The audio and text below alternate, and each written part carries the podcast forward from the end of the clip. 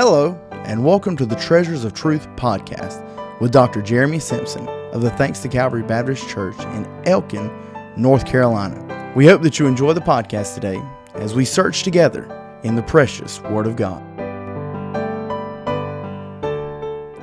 Welcome to Treasures of Truth podcast. So thankful for you being with us today. I want to go back to the book of Joshua. We've been dealing with the subject of walls in our lives over the last few podcasts about tearing down walls. And uh, we are in Joshua chapter number five, where the children of Israel have crossed the Jordan and they are beginning their Canaan conquest. And the Bible says that Joshua is over Jericho looking, lifting up his eyes, looking, uh, surveying if you will, the battle. And he sees these massive walls of Jericho. And we know that the Lord showed up. And I've been talking about how we need to um, shout toward the wall instead of shouting after the wall has fell. We know the children of Israel did that. They marched seven times around the wall, seven times on the seventh day and then the wall was still standing, but they blew the trumpets and they shouted, and the walls came tumbling down. A lot of times we wait to shout and worship and praise God after the walls have fallen. But we have to learn to shout toward the wall, not away from the wall. And I told you that we've all got things in our lives that we face that are um, seemingly insurmountable things that we can't get over, things that are too big for us. But there's nothing too big for God. And we started talking on the last podcast about how to tear down walls. And the way we do it is right here in the scripture. The first way is through the person of God. This individual Joshua met here. Let's read these verses. Joshua 5:13. And it came to pass when Joshua was by Jericho that he lifted up his eyes and looked, and behold, there stood a man over against him with a sword drawn in his hand. And Joshua went unto him and said unto him, Art thou for us or for our adversaries?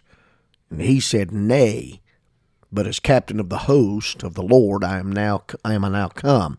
And Joshua fell on his earth, face to the earth and did worship, and said unto him, What saith my Lord unto his servant? And the captain of the Lord's host said unto Joshua, Loose thy shoe from off thy foot, for the place whereon thou standest is holy. And Joshua did so. So, the way you overcome a wall, the way you tear down a wall, and let's just be honest now, every one of us have got them. We've all got things in our lives that sometimes seem too big to overcome. It could be a marriage problem, it could be a problem parenting. You're dealing with a child that has placed a wall in your family, or it could be extended family. It could be something at the church. It could be, if you're a pastor listening right now, it could be something you're facing in your church, in your congregation, that you don't see a way over. It could be a bitter experience that you've had. Maybe someone betrayed you. Maybe someone cut you really deep. It could be a financial difficulty. It could be a, a physical difficulty. Your health is failing. The wall seems insurmountable. And uh, we've all got something. And uh, here we find Joshua and the children of Israel. They had a wall that was hindering them from going forward uh, in their Canaan conquest. And you know what? Let's talk it on a spiritual level. Everything I just mentioned was on the carnal level.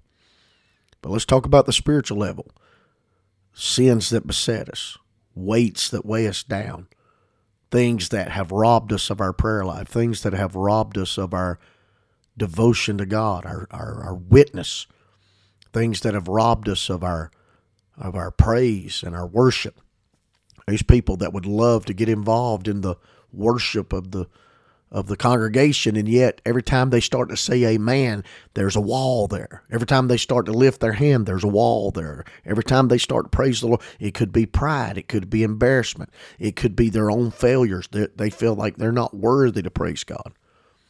Could be in the area of soul winning. You know that there's a sinner there. You know that it's maybe a coworker you need to witness to. Maybe it's a family member you need to witness to. But every time you start to talk to them, there's a wall. I don't know what your wall might be today. But the way you overcome that wall is, first of all, through the person of God. That individual that showed up outside the walls of Jericho identified himself as the captain of the Lord's host. Your help is in a person. Your help is in a person. Through the person of God, we can overcome the wall. That's what we dealt with on the last podcast. But I want to show you something else. Look in verse number 14 of Joshua 5. And he said, Nay, but as captain of the host of the Lord am I now come. So not only do we overcome that barrier, that wall, that difficulty through the person of God, but you overcome that wall through the position of God. The position of God. That is, he's the captain of the Lord's host. He's always victorious. The captain is the one who's walking in victory even before the battle is fought. In other words, he's the one who is in control of all situations and what he's doing is just reminding Joshua who is really fighting the battle. The person of God is a picture of our salvation. You got to know God, you got to have a, a relationship with God. But the position of God is a picture of our, our sanctification. You want your wall to fall? You got to meet him face to face, and you got to remember he is the captain, he is the Lord. He is the one in charge. We got to come to a place in our lives where we recognize that if there will ever be any victory, it'll come because of His power and His position and His person and not ours. Now, we just talked about all sorts of walls that we could be facing today. Do you want victory over that wall? Do you want that wall to fall? Well, then you've got to acknowledge Him as captain in every area of your life. Proverbs 3, 5, and 6. One of my favorite verses in the Bible. It is my life verses. Trust in the Lord with all thine heart. Lean not unto thine own understanding. In all thy ways, in all thy ways, in all thy ways, in all thy ways, acknowledge him, and he shall direct thy paths. You want victory over that wall? You've got to understand the person of God, and you've got to understand the position of God. He is the captain. And it's amazing how we want him to be captain in the hard times, but we don't want him to be captain in the good times. You know, a lot of folks use God as a spare tire, just keep him in their spiritual trunk until they have a blowout, and then, all right, it's time to open the trunk and get God out and and and and get Him to help us get to where we're going, so we can go back to our own devices, and then we'll throw Him back in the trunk. Is He captain? Are there areas in your life where it's off limits to God? See, that's talking about sanctification. And real sanctification, real sanctification knows that He is Lord of all or He is not Lord at all. I'm talking about giving God the master key to every area in your life. No, no use to ask God to um, help you tear down the walls until you know him as the person. You got to be saved. There's you can't get victory if you're not born again. And you can't get victory if you don't know that you're born again. A lot of God's children are that are saved are are living in defeat because they don't have full assurance of their salvation. And then there's no use to ask God to help you tear down walls until you're willing to live sanctified and let Him be Lord in your life. There's some things that will knock you out of the race. There's some things that are going to destroy you if you don't cross over them, if you don't get over them, if you don't see them fall. These walls. But until you let God have first place in your life, until you let God be the captain,